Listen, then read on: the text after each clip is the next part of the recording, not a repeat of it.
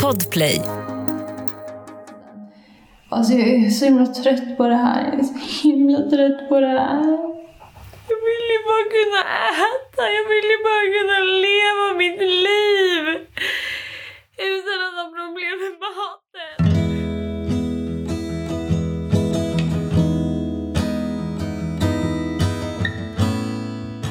Dagens poddavsnitt kommer skilja sig lite från tidigare avsnitt. Ni kommer nämligen få ta del av min resa med ätstörningar. Jag har valt att inte gå in allt för mycket på detalj i min historia för att undvika så mycket triggers som går. Men trots det vill jag höja ett varningens finger. Det kan vara svårt att lyssna till andras berättelser om ätstörningar. Lyssna därför gärna tillsammans med någon eller avstå. Kom också ihåg att du inte kan jämföra dig med mig eller min resa. Min historia berättas i hopp om att den kan lära något. Kanske kan du känna igen dig. Du som är lärare eller vårdpersonal kanske kan få en annan syn på vad en ätstörning är. Du som förälder lika så. Här kommer min historia.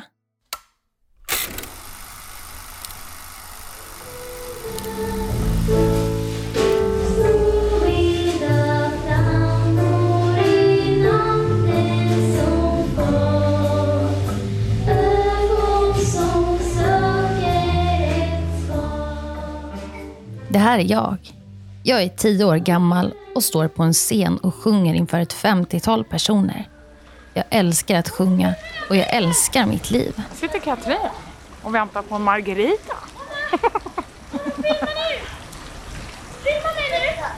Saga är 11 år. Jag går i sång till musikklasser. Och det är en jättebra skola för att man får stå med på scen och man får sjunga.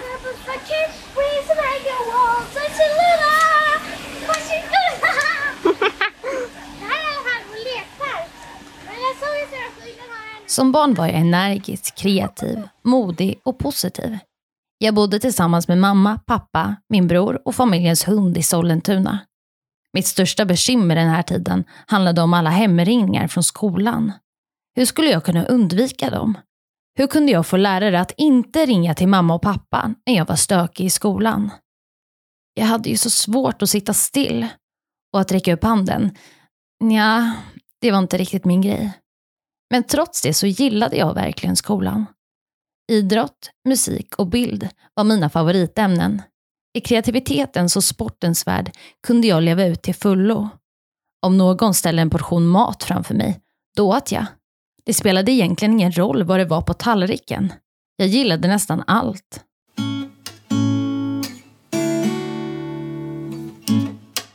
Jag minns hur många av mina vänner blev negativt påverkade när puberteten knackade på. Det började samtalas mer om kroppar och utseende. Min kropp förändrades likt mina klasskamraters. Till skillnad från dem brydde jag mig knappt. Det enda som var problematiskt var att mina bröst växte och det störde mig. De guppade ju när jag sprang på basketplanen. Sport-bhna satt tight. Men mer lidande än så förde inte puberteten med sig för mig. När jag gick i sexan blev en av mina bästa vänner sjuk i anorexi. Jag hade ingen aning om varför hon satt där i skolmatsalen så mager och blek. Jag visste inte vad anorexi var. Hon åt minimalt och jag kunde verkligen inte förstå vad problemet var. Visserligen hade många av mina kamrater i skolan bestämt sig för att en portion fick räcka, oavsett om de var mätta eller inte. Så på ett sätt var jag bekant med det där med att äta mindre. Men när det kom till min bästa vän som nu led av anorexi kunde jag verkligen inte förstå. Jag åt tills jag var mätt. Ibland var det en halv portion, ibland tre. Hela mitt liv var så oproblematiskt, så barnvänligt. Jag fick verkligen vara ett barn. Och det är jag så tacksam för. Min kropp var bara ett skal. Jag visste knappt hur jag såg ut. Jag var fri. Men det skulle komma att förändras med tiden.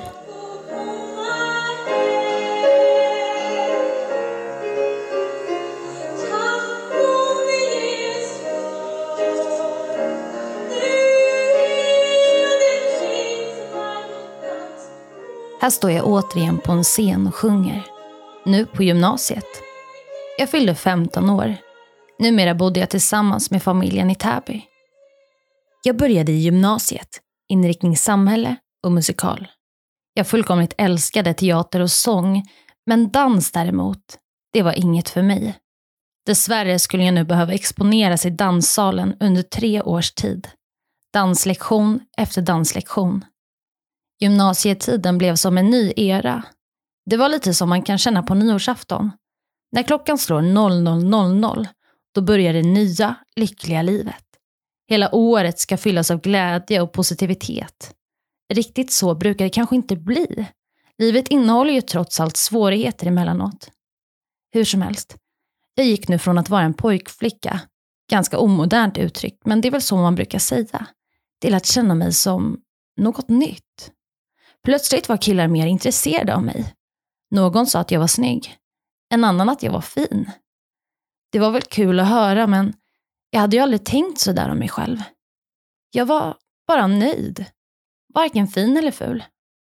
Jag började med tiden finna defekter på min kropp. Saker som jag ville förändra. Jag granskade mig själv i skoltoaletternas speglar. Mina tänder. En tand i den övre käken var lite sned. Jag kunde ju inte le med de där tänderna. Usch. Magen putade ut lite. Mina lår gick ihop. Jag såg inte alls ut som de där Victoria's Secret-modellerna. Jag var fortfarande gamla Saga och det har jag nog alltid varit på ett sätt. Humor, energi och positivitet har alltid funnits med genom allt. Men i gymnasiet började jag se på mig själv på ett nytt sätt. Åter till danslektionerna. Vilket jävla helvete det var. Som en avgrund så djup och mörk att det inte ens går att beskriva. Jag hade ju bestämt mig för att ge det här en chans. Dansen alltså. Men det gick inte. Medan mina kamrater satte koreografierna efter två genomgångar behövde jag betydligt fler gånger på mig. Jag behövde spela in dansen och öva extra hemma. Vilken förnedring. I grundskolan hade vi haft dans max en gång per år och då hade jag kunnat stå längst bak i gymnastiksalen och skratta med killarna i väntan på nästa idrottslektion som skulle inkludera bollsport som vanligt. Men nu, nu skulle jag ha dans två timmar i veckan och dessutom få betyg i det. Nej. Jag var tvungen att göra allt för att bli bra på dans. Och det gjorde jag. Jag gav järnet den första tiden. På fritiden spelade jag basket. Jag spelade både med dem i min ålder, men också med damlaget. Det blev ganska många träningar och matcher i veckan, men jag älskade det. Speciellt matcherna. Men nu bestämde jag mig för att också inkludera dansen på fritiden. Jag anmälde mig till ballett och streetdance-klasser. Hur kunde jag vara en sån idiot? Hur tänkte jag? Mamma och pappa sa att det nog skulle bli lite mycket för mig, men det tyckte inte jag. Här någonstans började det hända saker med mig. Jag blev tokig. Jag tränade för fullt. Jag skulle dessutom springa till skolan, springa eller gå hem från skolan, springa eller gå till träningar och hem från träningar. Gymma kunde jag göra på rasterna. Ja, ni hör ju själva. Inte trodde väl jag att det var osunt. Men idag vet jag bättre.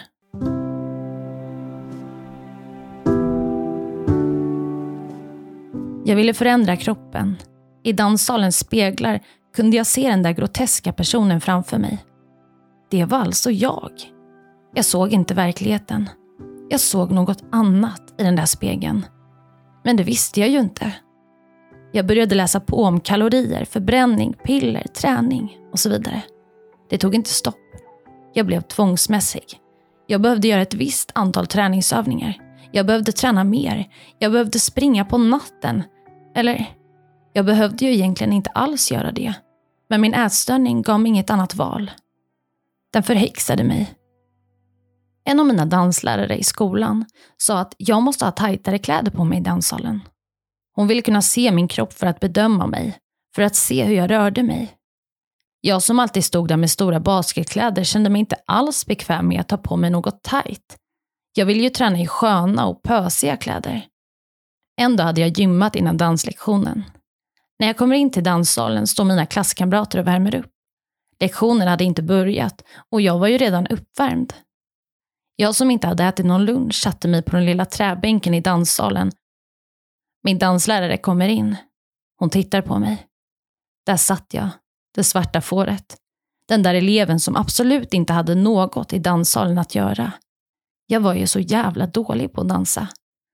Hon frågade mig varför jag satt där och åt. Du har ju precis ätit lunch. Ska du äta en gång till, sa hon. Jag hade ju inte alls ätit lunch. Jag hade ju tränat på lunchen. Jag blev arg. Jag tappade det. Hon hade inte rätt att kommentera om jag åt eller inte. Oavsett, om jag hade ätit lunch så hade jag kanske velat äta mer ändå. Det hade inte hon något att göra med. Och så tycker jag fortfarande.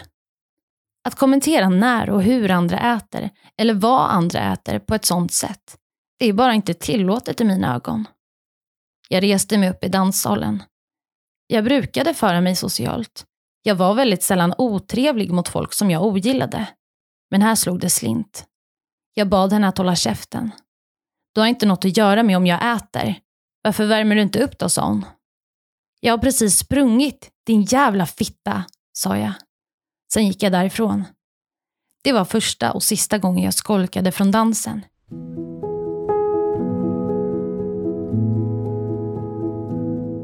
Jag blödde näsblod nästan varje dag. Jag fick krampattacker. Jag kunde knappt sova. På sin höjd kanske jag fick fyra timmars sömn per natt. Allt var kaos. Jag var fortfarande normalviktig, men vågen visade snabbt neråt. Men sen tog det plötsligt stopp. En natt vaknade jag av ännu ett krampanfall. Jag gick upp till mamma och pappas sovrum och grät. Jag grät väldigt sällan, men den här natten hade jag fått nog. Jag var rädd och mådde inte bra. Jag fick lägga mig mellan mamma och pappa i deras säng. Mamma klappade mig på ryggen tills jag somnade. På morgonen vaknade vi av att det forsade blod ur min näsa. Natten därpå blev likadan. Det slutade med att jag återigen fick sova tryggt omsluten av mina föräldrar. Nästa morgon blödde jag återigen näsblod. Mamma ville att jag skulle vara hemma från skolan. Och jag var helt slut så jag tackade inte nej. Pappa skjutsade mig till mormor då både mamma och pappa behövde arbeta. Jag gick och la mig i mormors säng och somnade snabbt. När jag vaknade snurrade allt. Jag satte mig upp i sängen och svimmade. Jag vill här lägga till att jag var normalviktig. Det är inte bara den underviktiga kroppen som kan ta skada. Siffran på vågen visar inte lidandet eller kroppens mående. Det är bara några obetydliga siffror. Och mina symptom går inte att jämföra sig med. Återigen, alla kroppar är individuella och man är inte mer sjuk för att man har mer eller mindre symptom. Jag vill verkligen att du som lyssnar ska veta det. Så jämför inte med mig och min resa. Jag vill inte att du ska bli triggad, men jag vill heller inte behöva reducera stora delar av den sanningen som jag gick igenom. Jag vill visa en verklig sida av vad ätstörningar kan göra med människor. Efter att jag svimmade sittandes i mormors säng hämtade pappa upp mig. Vi fick en akut tid i vårdcentralen och det visade sig att mitt blodtryck var katastrofalt lågt. Mitt hjärta slog långsamt. Läkaren ville att jag skulle ta blodprov men jag vägrade. Pappa blev arg. Jag var livrädd för sprutor och blod och pappa visste att det inte var någon idé att tjata. För jag hade bestämt mig. Jag fick en remiss till en hjärtmottagning på Danderyds sjukhus. Jag fick ha ett EKG under en veckas tid. Jag hade blivit rädd. Så himla rädd. Ingen visste riktigt vad jag sysslat med under den där tiden dessförinnan. Men jag förstod nu att jag själv förorsakat denna skada. Mamma kanske hade en aning om att något inte stod rätt till. För när jag kom hem från sjukhuset bestämde mamma att jag skulle ha träningsstopp och dessutom sluta på dansen.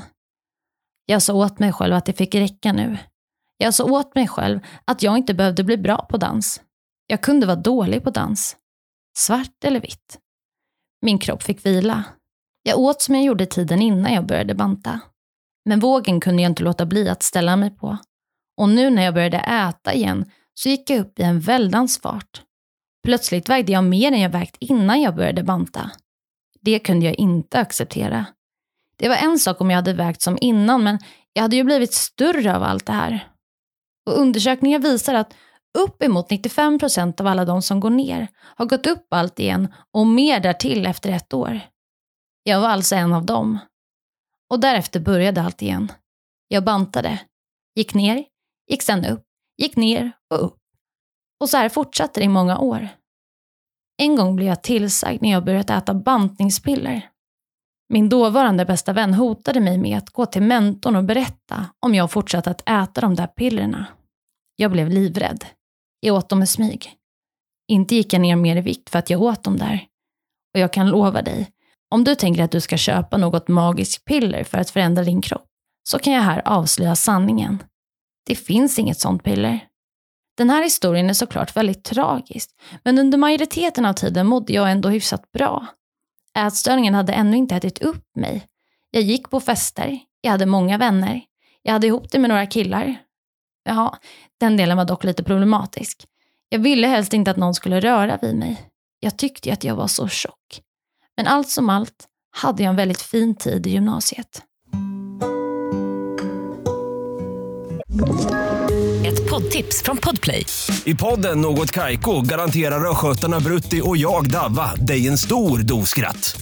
Där följer jag pladask för köttätandet igen. Man är lite som en jävla vampyr. Man har fått lite blodsmak och då måste man ha mer. Udda spaningar, fängslande anekdoter och en och annan arg rant. Jag måste ha mitt kaffe på morgonen för annars är jag ingen trevlig människa. Då är du ingen trevlig människa, punkt. Något Kaiko, hör du på Podplay. Därför är gardinerna. Det var aldrig någon som märkte att jag hade en ätstörning. Ibland kunde folk reagera på att jag gått ner lite i vikt. Men den vikten gick ju alltid upp igen och det var inga enorma viktförändringar. Det var några kilon upp och ner, ner och upp. Åren gick. Fler erfarenheter. Mognare, men fortfarande ätstörd. Nu hade jag blivit 18 år. Jag kunde alltså söka vård utan att mina föräldrar skulle få veta något. Kanske skulle jag våga. Ja, jag vågade. Jag gick till ungdomsmottagningen. På väg dit skannade jag av omgivningen hela tiden. Ingen fick se att jag gick in på just ungdomsmottagningen. Då kanske någon skulle misstänka något. När jag satt där i väntan på att få träffa psykologen så höll jag på att kräkas. Jag var inte bekväm där. Jag mådde väl inte direkt dåligt. Jag var bara lite ätstörd, eller var jag det? Tankarna snurrade i huvudet på mig. Det där samtalet blev inte så givande. Jag satt mest där och funderade på när tiden skulle ta slut. Psykologen sa att jag kunde remitteras till SCA, Stockholms centrum för ätstörningar. Jag skakade hastigt på huvudet. Nej, så sjuk är jag inte. Jag har inte anorexi. Jag gick till ungdomsmottagningen ytterligare en gång. Det var inte min grej. Det var obekvämt att prata om sånt där. Nej. Åren gick. Fortfarande ätstörd. Fortfarande jojo-bantning. Sökningarna på Google om viktnedgång, kalorier, ätstörningar, mirakelkur för att gå ner i vikt var nog uppe i flera miljoner nu. Nästan i alla fall. Suck. När skulle det ta slut? Skulle jag någonsin få vara nöjd med min kropp?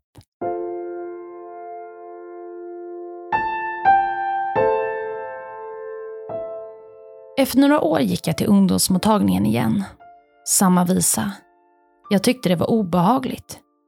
Jag orkade inte. Det kändes helt orimligt att sitta och prata med en okänd människa om mina innersta hemligheter. Varför skulle jag utsätta mig för det? Nu kanske många av er tänker att hur kunde inte dina föräldrar märka något? Vad fasiken har ni för relation? Och jag kan lova er, hade mina föräldrar haft tillräckligt med kunskap hade de nog förstått. Men när det kommer till ätstörningar så upplever jag och mina närstående att rapporteringen är under all kritik. Kunskapen som går att inhämta om ätstörningar via medierna är ofta väldigt skev. Anorexi, det vet de flesta vad det är. Men andra ätstörningar, det verkar inte vara lika allmänt känt. Och hur ska då anhöriga, lärare eller till och med vårdpersonal kunna förstå? Det finns en enorm kunskapslucka när det kommer till ätstörningar. De allra flesta som diagnostiseras med en ätstörning är normalviktiga, överviktiga eller lider av fetma. Jag och min familj hade och har än idag en fantastisk relation. Jag vill göra allt med min mamma och pappa. Jag är besatt av dem. Ja, många av mina vänner säger faktiskt att jag har en sjuk relation till mina päron. De menar att jag måste klippa av navelsträngen. Men det vill jag inte. För de är mitt allt. Mitt absoluta allt. Hur är det mamma? Det är ganska bra. Det är ganska bra. Ja. Jag prankar!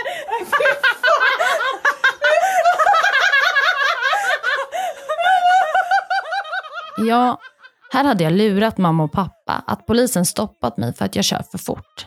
Det var faktiskt förra året, 2021. Jag hade ringt till pappa och sagt att mamma måste låtsas ha ramlat i trappen. För jag hade sagt till polisen som stoppat mig att jag körde fort för att komma hem till mamma som ramlat och skadat sig. När jag kommer hem så filmar jag allt. Mamma ligger i sängen med foten på kudden. Pappa har ställt ett glas vatten på nattduksbordet för att allt ska se så trovärdigt ut som möjligt. Och som vi skrattade. Så här gör jag ibland. Jag prankas och retas. Det gjorde jag även under alla år som jag var sjuk. Jag hade nästan alltid kvar det där humoristiska och glada. Och då blir det nog väldigt svårt för omgivningen att förstå att något inte är rätt. Ja, ja. År efter år. År efter år. Så många år med en ätstörning vid min sida. Den var starkare under vissa perioder och svagare under andra. Men snart skulle den ta över allt. Den skulle bli starkare än någonsin. Jag började studera till journalist. Under tiden som jag studerade arbetade jag också två dagar i veckan på lokaltidningarna i Täby, Vallentuna och Danderyd. Vi var ett riktigt roligt gäng på redaktionen. Högt i tak och mycket skratt. Nu hade jag dock börjat bli riktigt trött på eländet som hängde över mig. Jag behövde faktiskt göra något. Jag började ju bli vuxen. Och efter ytterligare Google-sökningar fick jag nys om Andometerkliniken en ätstörningsenhet i Danderyd. De hade drop-in-tider. Kanske, kanske, kanske skulle jag våga mig dit. Det tog några veckor för mig att våga. Men jag gick dit. Jag träffade en läkare och en behandlare. De var eniga. Jag behövde verkligen hjälp. Jag hade varit sjuk så länge att de tyckte att jag inte kunde säga nej till behandling. Läkaren sa dock, men du är inte så mager du. Nej, jag var ju bara normalviktig. Vilken jävla idiot till läkare. Ja, så känner jag faktiskt. Att en människa som arbetar på en ätstörningsklinik uttrycker sig så. Hur är det ens möjligt? Och det värsta är att det är inte unikt för mitt besök. För er som jobbar med personer med ätstörningar och ätproblematik, eller med människor överhuvudtaget, kommentera inte någons kropp. När jag gick därifrån så var jag full av känslor. Jag var arg på den där jävla idioten. Jag bestämde mig för att skita i det han sagt. Jag tänkte att den där jävla gubben borde byta arbetsplats. Fy. Och tack och lov höll jag det som jag bestämt mig för. Jag sket i det han sagt. Det triggade mig faktiskt inte. Men en sån kommentar hade kunnat få förödande konsekvenser. Jag tackade nej till behandling. De kunde erbjuda dagvård, men då behövde jag vara sjukskriven från studierna och dessutom berätta för alla att jag var sjuk i en ätstörning. Nej, aldrig i livet. Lite senare hittade jag Capio ätstörningscenter i Sollentuna. Jag ringde dit. De sa att jag kunde skicka en egenanmälan och det gjorde jag. Några dagar senare blev jag uppringd. Någon hade avbokat sitt besök så det fanns tid för mig redan nu. Det där väntrummet. Finns det en mer triggande plats? Inte för mig i alla fall. Det var som att sitta i dödens väntrum. Alla verkade må lika dåligt. Olika kroppsformer. Folk sneglade på varandra. Usch! Det var trångt också och varmt. Jag vågade knappt röra mig. Jag stirrade ner i mobilen för att slippa se, slippa känna. Saga? Eh, ja, det är jag. Jag och läkaren gick till hennes rum. Jag berättade. Jag vågade, för jag var så trött på att vara ätstörd. Jag ville inte längre. I journalen står det att jag skiftade mellan bulimiska och anorektiska perioder. Det står också att jag hetsåt till och från. Idag har jag en annan syn på det där. Under den här perioden hade jag faktiskt inte hetsätit, men jag trodde det. Jag trodde att några av mina överätningar var lika med hetsätning. Men något år senare skulle jag på riktigt erfara vad en hetsätning var.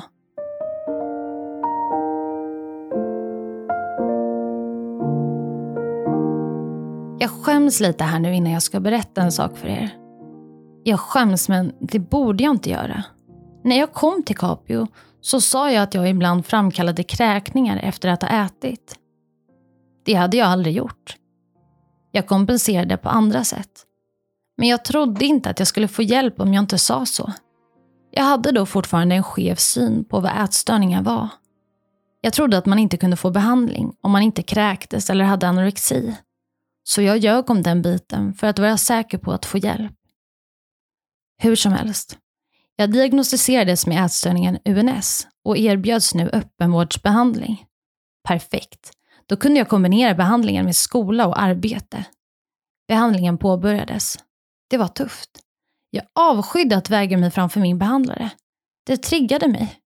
Jag ljög för henne. Jag gjorde inte uppgifterna som jag blivit tillsagd att göra.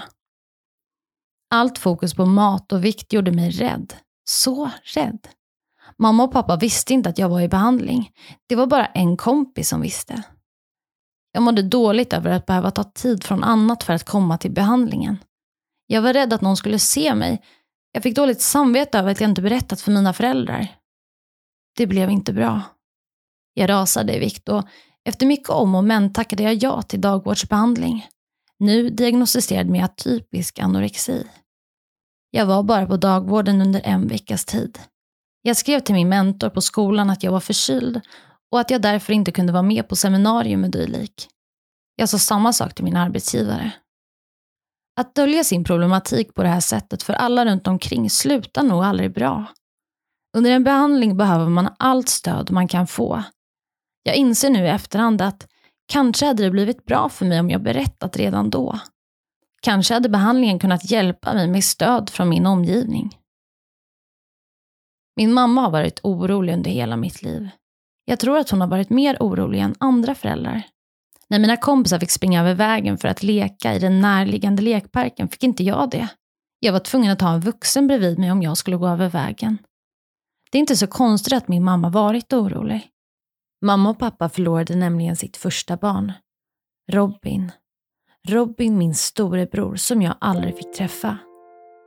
Han dog plötsligt spädbarnsdöd. Hans hjärta hade plötsligt slutat slå. Han hade somnat i sin lilla barnsäng och när mamma tittat ner i barnsängen så var Robin helt blå. Han var död. Pappa gjorde hjärt och lungräddning. Mamma skrek och grät. Min faster Lotta var i lägenheten den dagen och har berättat om sina minnesbilder. Hur pappa i väntan på ambulansen stått naken vid köksbordet och gjort hjärt och lungräddning på vad som såg ut som en blå liten docka. Hon har berättat för mig om mamma och pappas förtvivlan. Det där skriket som hon aldrig kan glömma. När mamma skrek visste Lotta att Robin var död. Det hade hon hört på det där speciella mammaskriket. Jag tror att jag inte berättat om min ätstörning för att jag inte velat oroa mamma och pappa. Vi har alltid varit öppna med varandra i familjen. Känslor har varit okej. Okay. Men jag har alltid avskytt den där oron. Jag vill att mamma ska leva utan att vara orolig. Gud vad jobbigt det måste vara att vara orolig hela tiden. Det är nog en av anledningarna till att det dröjde innan jag berättade om min problematik. Mamma och pappa, jag älskar er. Flera månaders behandling och inga framsteg. Jag var normalviktig, men närmade mig den där anorektiska gränsen. Mamma reagerade på min viktnedgång. Det var fler som gjorde. Sommaren kom. Jag struntade i behandlingen. Jag skulle arbeta på kollo den här sommaren. Något som jag älskade. Men den där sommaren blev den värsta i mitt liv. Jag fick uppleva hur det var att vara drabbad av hetsätningar. Den där kraften var så stark. Jag hade bestämt mig för att äta minimalt, men det spelade ingen roll att jag hade bestämt det. Det var som att mina händer drogs till alla livsmedel. Jag hade inte möjlighet att stoppa mig själv. Jag som hade gått ner så mycket i vikt. Jag som hade kämpat så. Nu gick jag upp snabbt. Många kilon på bara tre veckor. Jag mådde så enormt dåligt. Jag hatade mig själv. Jag vägde mer än jag någonsin gjort. Jag ville knappt leva när jag såg mig i spegeln. Jag skämdes. Jag var så äcklig. Tack och lov fick jag efter sommaren komma till min nya ätstörningsenhet, Stockholms centrum för ätstörningar. Jag hade skickat in egenanmälningar dit flera gånger, men aldrig vågat gå dit. Men nu mådde jag värre än någonsin och kände att jag inte hade något val. Bulimi, det var min nya diagnos. Behandlingen påbörjades. Först fick jag prova internetbaserad behandling. Det var jag som hade tjatat till mig det. Min behandlare trodde inte alls att det skulle funka. Och jag, liksom hon, kunde snart konstatera att det faktiskt inte heller funkade. Det blev öppenvård istället.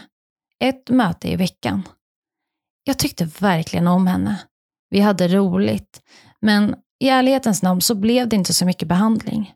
Jag borde ha bytt behandlare för att få möjlighet att arbeta mer aktivt. Men jag tyckte ju om henne och våra samtal. Jag ville inte ha någon annan.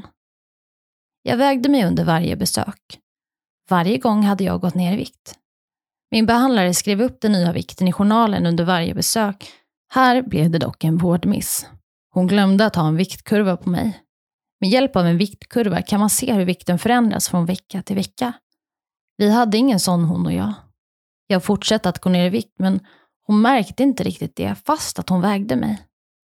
Mamma och pappa var nu oroliga. Mer oroliga än vanligt. Jag åt nästan aldrig med dem. Jag åt på mitt rum. Ätstörningen hade tagit tag om hela mig. Inget annat betydde något. Mina kollegor reagerade. Vänner, släktingar. Ja, alla såg att jag hade gått ner stora mängder. Och en dag när jag satt där i väntrummet på ätstörningsenheten kunde inte min behandlare känna igen mig. Hon ropade mitt namn. Saga? Hon brukade alltid gå fram till mig, inte stå där på den lilla trappan och ropa mitt namn. Senare sammanställde hon min viktnedgång och blev chockad. Hon hade helt missat min viktnedgång. Hennes misstag hade fått mig sjukare. Jag hade under den här tiden tänkt att hon, liksom jag, tyckte att jag var tjock och äcklig. Hon tillät ju mig att gå ner i vikt. Hon problematiserade aldrig att jag tappade kilo efter kilo. Det måste hon ha gjort för att hon tyckte att jag behövde det. Men så var det såklart inte. Hon hade gjort ett mänskligt misstag. Ett misstag som dessvärre fick förödande konsekvenser för mig. Jag lägger inte all skuld på henne. Det var ju ändå jag som gick ner i vikt. Men hon borde ha reagerat. Och dessvärre gjorde hon inte det. Mina kroppsliga symptom var många. Jag hade nu anorexi. Jag fick träffa läkaren på enheten. Det finns mycket i min historia som jag skulle kunna berätta för er. Men jag vet inte riktigt vad det skulle ge er som lyssnar. Därför väljer jag att göra en liten sammanfattning av det som följde därefter. Det bestämdes att jag skulle på bedömningssamtal på heldygnsavdelningen. Väl där var de chockade över hur det hade fått gå så långt i öppenvården. Jag var fast i anorexin. Helt fast. Hela livet var bara anorexi. Folk i min omgivning var oroliga och jag hatade det. På helgygnsavdelningen bestämdes det att jag skulle få vård hos dem. Gärna så snabbt som möjligt. Jag mådde inte bra. Inte, inte bra. Men jag kunde inte sluta med det jag höll på med. Jag berättade för mamma och pappa. Eller, jag minns att mamma satt i soffan. Hon grät. Hon försökte prata med mig. Hon såg ju. Jag var inte längre den gamla Saga, varken fysiskt eller psykiskt. Hon var maktlös. Pappa grät. Jag var arg. Sluta, det räcker mamma. Jag ska ändå läggas in på ätstörningsenhet. Jag har inget val. Så sa jag och så lämnade jag mamma i soffan. Jag gick ut på en promenad medan mamma smälte informationen. Det var första gången hon fick veta att jag hade kontakt med ätstörningsenheter. Mamma hade tidigare ringt runt till flera psykologer som hade ringt upp mig och berättat att min mamma velat att vi skulle boka tid. Hon visste ju inte att jag gick i behandling då. Men det sa jag varje gång en psykolog ringde mig. Ehm, jag går redan i behandling men mamma vet inte om det. Jaha, okej. Okay. Um, ehm, ja men vad bra då. Nej, det blev ju väldigt konstigt. Mamma var så engagerad och ändå fick hon inte ta del av det jag var i. Senare pratade vi om allt. Jag grät inte, men det gjorde mamma och pappa. De försökte få mig att äta till varje pris. Pappa köpte en kamera till mig för flera tusen kronor. Han visste att jag länge suktat efter just den där kameran. Han sa, här får du. Det enda jag kräver av dig är att du äter. Ja, eh, riktigt så kanske det inte blev, men det visar ändå på något sätt den där maktlösheten hos ens närstående. Den där kameran filmade sedan delar av min sjukdom. Jag hade ju inget annat att spela in med den där kameran. För det enda jag gjorde var att jobba eller ägna mig åt anorexin. Jag vill ju verkligen inte dö. Jag vill ju verkligen inte det. Och mamma och pappa är jätteoroliga för mig. Och... Jag vill liksom inte kunna vara med dem som jag vill. Jag vill ju vara med dem hela tiden. Och jag saknar min familj. Jag älskar ju dem jättemycket. Alltså hela familjen, hela släkten, vänner. Alltså alla bara oroar sig och jag börjar själv oroa mig nu. Jag, jag blir rädd men samtidigt tycker jag inte att jag är tillräckligt smal för att läggas in eller tillräckligt sjuk för att läggas in. Så jag, jag tycker ju inte det. Alltså jag är så himla trött på det här. Jag är så himla trött på det här. Jag vill inte åka till den här kliniken. Jag vill ju bara ha sommar med min släkt och familj. Jag vill ju bara kunna äta. Jag vill ju bara kunna leva mitt liv. Utan att ha problem med maten. Jag vågar inte ens åka hem till min kusin. För jag vet att han har godis i skåpet. Det gör mig för rädd. Så jag vill verkligen få ett slut på det här. Och jag måste bara bestämma mig när jag går in på avdelningen sen att nu är det slut.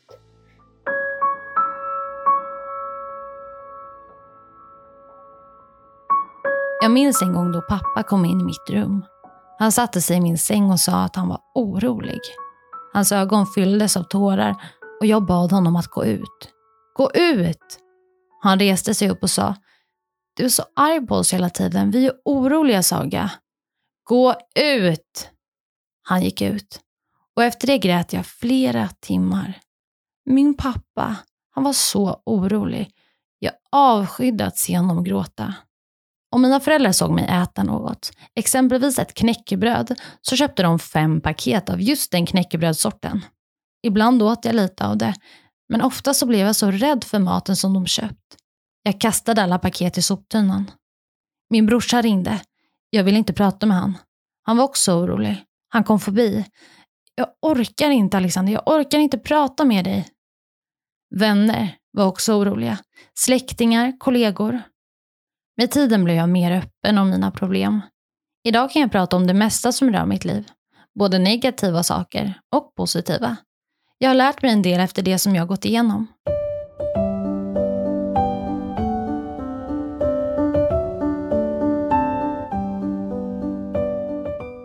Och så kom den där dagen. Den där dagen som mitt samvete knappt klarar av att tänka på. Det hade blivit dags för hundraårsfest. Ja, mamma och pappa hade fyllt 50 år och de hade hyrt en festlokal på Östermalm i Stockholm för att fira. Min nya kamera var laddad och jag skulle filma och ta foton under festen. Ett 50-tal personer var bjudna. Det skulle ju bli deras storslagna fest. Farmor, som bor i Dalarna, kom hem till oss innan. Hon kände knappt igen mig. Hon undrade vad som hade hänt. Jag skrattade och skojade bort allvaret. Jag sa att jag under sommaren skulle arbeta på en lokaltidning, men jag visste ju egentligen att jag skulle bli inlagd. Alla lögner. Så många lögner som jag dragit för att undkomma mat och rädslor. Farmor såg oroad ut. Jag åkte iväg och handlade Ramlösa till kvällen. När jag kom tillbaka hade mamma berättat för farmor hur det egentligen låg till. Att jag var sjuk i anorexi och att jag skulle bli inlagd. Jag blev arg och ledsen. Jag hade sagt till farmor att jag mådde bra. Jag hade ljugit henne rakt upp i ansiktet och nu hade mamma avslöjat min lögn. Av en slump har lite av mitt och mammas språk därefter spelats in. Jag testade kamerans vitbalans och mamma kommer in i mitt rum. Hon är uppklädd och sminkad och vi ska strax åka till festen. Vilken jävla fest. Grattis liksom. Du, du, jag sa inte att du hade fått berätta. Jo, det var en Nej. överenskommelse vi hade. Jag har sagt att ingen ska säga någonting. Jag har bara sagt att Ja, de men när de frågar. kom, då sa jag att jag ska jobba på Norrtälje Tidning idag. Vad får du mig att säga? Nej, nej. Lyssna nu, lyssna, lyssna nu sa jag. Säg inte till någon. Jag, Nej, sa, jag nej, har inte sagt att det är okej att Du säga till sa någon. ju det, du- vi gjorde en överenskommelse Nej, jag det sa var nej. Gud, det har fan aldrig sagt. Jo, nej. jag skulle informera. Det var ju Inte du sa nu, det? inte idag. Nej, men okej. Så borta, kom nu säg Nej, det har jag ju visst det. Ja, kom nu, det är ingen fara. Kom. Jo, det är det. Kom nu, det är lätt för dig att säga. Ja, jag vet. Kom nu. Kom nu, mamma. Ja. Hjälp mig nu då, Saga. Jag ska mamma. Jag hatar dig. Mm, men jag älskar dig. Jag älskar dig också. Jag vet det. Du får vara lite sådär nu. Det är okej. Vad ska ni göra? Vi ska hålla oss till lågkalorikost. Äta så lite som möjligt. Ja. Och ha kul. Vad kul! Men eh, jag ska gå på högkalorikost, jag ska äta chips, dricka vin, alkohol och eh, massa kanapéer från väster. Ja, det blev mycket tjafs under den här tiden. Mina föräldrar var trots det förstående. Men gud, en vacker dag ska jag gottgöra dem. Jag förstörde deras 50-årsfest. Alla som kom till festen såg att jag hade tappat i vikt. Ryktet spred sig. Alla visste. Och det var väl lika bra. Men det blev inte den där hundraårsfesten som mamma och pappa hade sett fram emot. Och som jag hade sett fram emot. Jag skulle egentligen ha sjungit för dem. Jag skulle hålla tal. Min brorsa och jag kanske skulle ha hållit någon lek. Det var en jobbig tid. En riktigt jobbig tid. Poddtips från Podplay. I podden Något Kaiko garanterar östgötarna Brutti och jag, Davva, dig en stor dos skratt. Där följer jag pladask för köttätandet igen. Man är lite som en jävla vampyr. Man har fått lite blodsmak och då måste man ha mer. Udda spaningar, fängslande anekdoter och en och annan arg rant. Jag måste ha mitt kaffe på morgonen för annars är jag ingen trevlig människa. Då är du ingen trevlig människa, punkt. Något Kaiko, hör du på Podplay. Därför är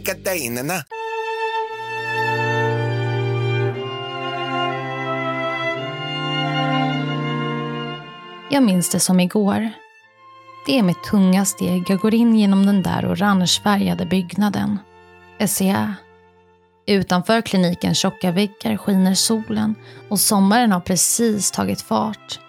Jag har varit här många gånger nu, men aldrig tidigare har jag varit så ambivalent. Jag ser att mamma gör allt i sin makt för att inte gråta. Hon vill vara trygg och stark inför mig, så som jag behöver henne nu. Pappa säger inte så mycket. Han rullar min svarta resväska förbi receptionen. Jag vill ta trapporna, men mamma och pappa stoppar mig. Istället går vi in i hissen. En hiss som jag aldrig tidigare åkt fast att jag varit här så många gånger. I grund och botten är det skönt att de stoppade mig från att ta trapporna. Jag är trött. Det blir ingen diskussion om den saken, för ovanlighetens skull. Jag orkar inte. Pappa trycker på ringklockan in till avdelningen. Det går inte att varken komma ut eller ta sig in utan nyckel. Jag tänker att jag kanske ska smita. Trapporna är en enkel flyktväg. Jag vet inte om jag vill det här. Samtidigt finns det en röst inom mig som säger att jag måste. Jag kan inte ha det så här längre. Jag kan varken utsätta mig själv eller min familj för det som jag håller på med. Men trapporna lockar lite ändå. De senaste veckorna hade varit värre än någonsin. Jag hade levt som i en dimma. Svimmat till och från. Hjärtat hade knappt slagit. Och jag hade faktiskt varit orolig för att döden skulle komma och ta mig. Jag ville inte dö. Jag ville verkligen inte det. Ändå hade jag låtit döden knacka på för många gånger nu. Som den där gången för bara några dagar sedan. När jag svimmade körandes på motorvägen. Kanske var det Robin som varit min skyddsängel. Min döda storebror hade kanske räddat mig. En skötare öppnar dörren. Hon är lång, blond och sprudlande. Hon säger att hon kommer att vara en av mina behandlare på vuxenvårdsavdelningen här på Stockholms centrum för ätstörningar. Hon är vänlig och välkomnar oss in genom avdelningens dörrar. Jag gillar henne. Hon är lite lik den Saga som jag egentligen är. Hon och mamma pratar artigt med varandra. Jag hör knappt vad hon säger. Hon frågar mig om jag vill att mamma och pappa är med på det första mötet med läkarna. Jag svarar nej.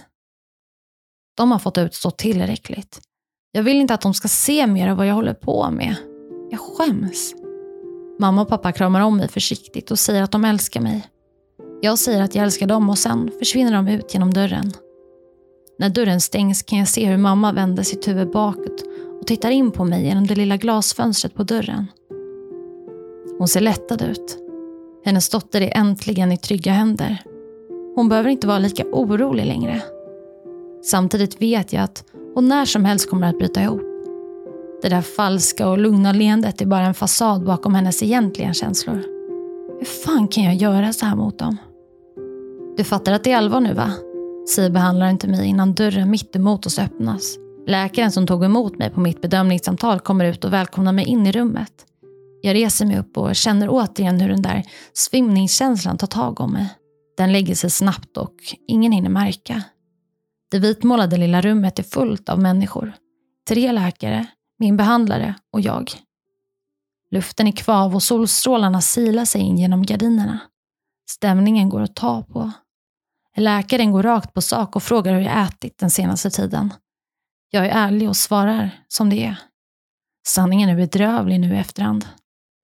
Det är inte bra, Saga. Tur att du är här nu, säger läkaren. Korridorens golv är gjort av en plastmatta, lite som på en förskola. På höger sida av korridoren fanns ett flertal stora fönster som vette ut mot parkeringen och den lilla innergården. Samtliga fönster var låsta. På fönsterbrädorna stod det blommor som sög åt sig av sommarens första solstrålar. På vänster sida av korridoren fanns det ett flertal vita dörrar som ledde in till olika rum. Längre fram såg jag en patient. Jag granskade henne på håll. Min blick letade sig ner i den där plastmattan när jag och min behandlare närmade oss patienten. Jag ville inte att hon skulle se mig. Jag skämdes. Jag var säkert den tjockaste av alla patienter på avdelningen. Så tänkte jag. Plötsligt stod hon framför mig. Jag höjde blicken och hon räckte fram sin hand. Hej, Karo heter jag. Välkommen hit. Va? Hon hälsade. Jag hade ju tänkt att psykiatriska avdelningar var sådär som i den amerikanska filmen Stulna år. Att patienterna skulle vara helt knäppa. Det visade sig kort därpå att Karo och jag skulle bli rumskamrater. För på avdelningen fanns det inte plats för att ha ett eget rum, något som jag varit livrädd för. Kanske hade rädslan präglats av just alla amerikanska spelfilmer jag sett som utspelats i inom just psykiatrins väggar. Men det här var allt annat än vad jag sett på film. Faktum är att alla patienter kom fram till mig redan under första dagen och hälsade. En patient peppade mig. Det kommer att vara tufft, men det kommer bli bättre. Och du kommer att vänja dig, sa hon.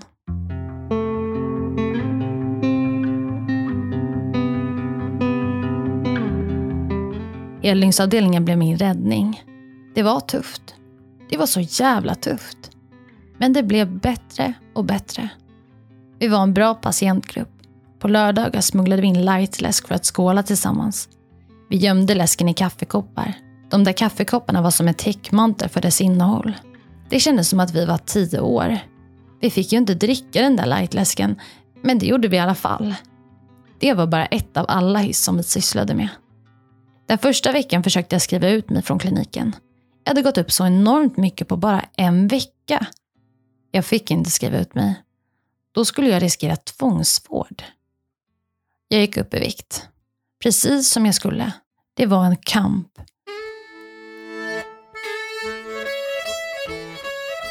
Jag firade midsommar på kliniken. Det låter tragiskt. Och det är det väl också. Men det var ganska skönt. Jag var så trygg där. Det ställdes inte massa sociala krav. Jag fick vila, vila och vila. Vänner och familj hälsade på varje vecka. Alla fick veta vad jag gick igenom. Jag hade stöd. Mer stöd än vad jag någonsin kunnat tro. Varför hade jag trott något annat egentligen? Stödet var som en mantel som sveptes runt om mig. Mamma köpte ett armband som skulle ge styrka. Hon hade ett likadant. Idag vågar jag knappt använda det där armbandet. Jag är så rädd att jag ska tappa det. Det betyder så mycket för mig. Veckor passerade. Jag gick upp i vikt. Min kropp behövde det. Min hjärna hängde dock inte med och i affekt skrev jag ut mig efter två och en halv månad. Det är så sorgligt, men där började allt igen. Jag remitterades nu till dagvård. Jag var där i två dagar. Jag gav det inte en chans. Jag ville tillbaka till mitt arbete och mitt vanliga liv. Och det blev just så. Vet du vad Saga är? Saga är modig. Saga, jag har saknat dig. Du är verkligen superstark. Jag älskar att du är tillbaka. Välkommen tillbaka Saga. Saga, så kul att se dig igen. Välkommen tillbaka Saga. Du är grym. Du är ett geni Saga. Mun mot mun och känn mot känn och så. Jag måste köpa en lägenhet vid Danderyd. Den här sången gjorde mina kollegor till mig. Jag är så tacksam för dem. Vilka jävla människor. Tänk att det finns så fina människor. Ätstörningen tog tag i mig. Jag höll mig normalviktig trots det. Men beteendet var återigen ett problem. På helningsavdelningen hade man remitterat mig till en hjärtmottagning på Danderyds sjukhus då mitt hjärta sett så pass dåligt ut. Jag fick ett ILR inopererat bredvid mitt hjärta för att mäta dess slag. Och idag ser hjärtat bra ut. Det har återhämtat sig. Snart ska jag få operera bort den där lilla USB-stickan som mäter min hjärtrytm. För idag är jag frisk. Med tiden fick jag en ny behandlare i öppenvården. Hon var bra. Riktigt, riktigt bra. Jag fick ett återfall. Eftersom att jag blev sämre i min ätstörning lades jag återigen in på heldygnsavdelningen. Men den här gången var det en så kallad självvald inläggning. Självvald? Ja, det var det väl på sätt och vis, men det var kanske inte bara jag som gjorde det valet. Min behandlare hade legat på. Jag hade vägrat, men idag är jag tacksam. Jag var inlagd under några dagar för att få en boost. Och det lyckades. Med hjälp av min nya behandlare vågade jag prova mig fram. Jag sa inte bara att jag gjorde uppgifterna som hon gav mig. Jag gjorde dem faktiskt. Med det kom panikångesten. Jag hade fått panikångest en gång tidigare, men nu var det återkommande. Jag blev nedstämd på grund av den där panikångesten. Jag kunde ju få den när som helst och var som helst. Det gjorde att jag blev rädd för sociala sammanhang. Tänk om jag skulle få panikångest under en föreläsning. Eller om jag träffade en gammal klasskompis. Nej, fy vad jobbigt det blev. Behandlingen pausades under några veckor då jag mådde så pass dåligt. Kanske hade panikångesten brutit ut i samband med att jag började bli mer frisk från ätstörningen. Vad vet jag? Min behandlare började fundera på vad jag egentligen behövde. Vi kom fram till att jag skulle skrivas ut från SCA inom några veckor. Efter flera års tid på SCA var det äntligen dags. Och det var det bästa beslutet någonsin. Om inte hon hade lagt sin hand i min rygg och lite tryckt ut mig från SCA så hade jag inte vågat. Och då tror jag heller inte att jag hade varit frisk idag. Våra sista samtal var mer givande än någonsin. Nu hade jag ju bara några veckor kvar på SCA. Jag var tvungen att jobba hårt. Och det gjorde jag. Vi kommer i framtida avsnitt prata om friskhet kopplat till ätstörningar. Där kommer ni också få höra lite mer om hur jag blev frisk och hur jag tog det där sista steget mer i detalj. Ni kommer även få höra andra som berättar om sina resor mot det friska livet. Det här var min historia. Min resa med ätstörningar. Idag är jag frisk. Jag kan knappt förstå att jag levt sådär. Jag var rädd för att lämna den världen. Jag var jätterädd för det. Ätstörningen hade ju varit min trygghet, men ack så lurad jag hade blivit. Att ha en ätstörning kan kännas tryggt, men det är inte. Tro mig, livet på den andra sidan, det friska livet är så mycket bättre än att vara sjuk. Jag kan göra vad jag vill idag. Jag äter precis det som jag är sugen på. Jag bjuder över vänner spontant på middagar. Jag tjatar på pappa att han ska göra sin bearnaisesås till mig, för jag älskar pappas bearnaisesås. Jag kan åka förbi mormor och fika. Jag lever. Jag lever ett liv som är värt att leva. Jag har ibland tankar om min kropp, negativa. Men inte i närheten av tankarna som jag hade när jag var sjuk. Jag mår bra idag. Sen jag blev frisk har jag inte en enda gång fått ångest över något som jag ätit. Det är faktiskt sant. Det kan ju såklart komma att förändras. Man vet inte vad livet erbjuder, men det finns en annan sida som är bättre. Jag kan ibland vara rädd för att få panikångest, speciellt när jag träffar personer som jag någon gång fått panikångest med. Det är som att det triggas av de mötena, men ingen rädsla tar längre över mitt liv. Jag är så lycklig. Vilken jävla grej. Jag fixade det. Och det kan du också göra. Det går. Det går verkligen att bli frisk. Jag tror att min nya behandlare var den rätta personen för mig. Hon var jävligt jobbig till och från. Hon ville att jag skulle prata om sånt som jag inte ville prata om. Sånt där jobbigt. Känslor. Usch. Hon tryckte på de punkterna som behövde tryckas på. Det är därför det är så viktigt att våga säga till om ens behandlare eller vårdkontakt inte funkar för just dig. Det är okej att byta och be om en annan. Gör det som du tror att du behöver utan att skämmas. Våga söka hjälp om du behöver det. Du räknas och jag tror på dig.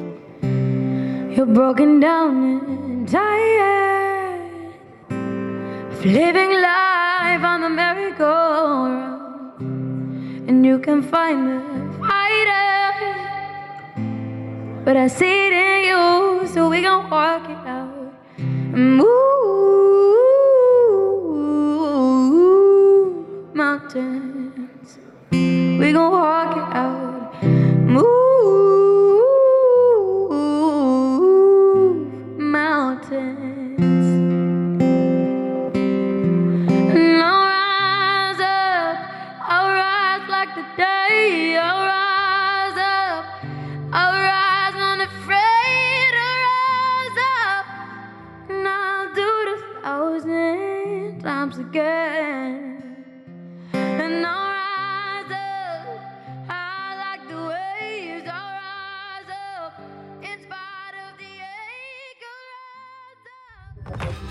Podplay, en del av Power Media.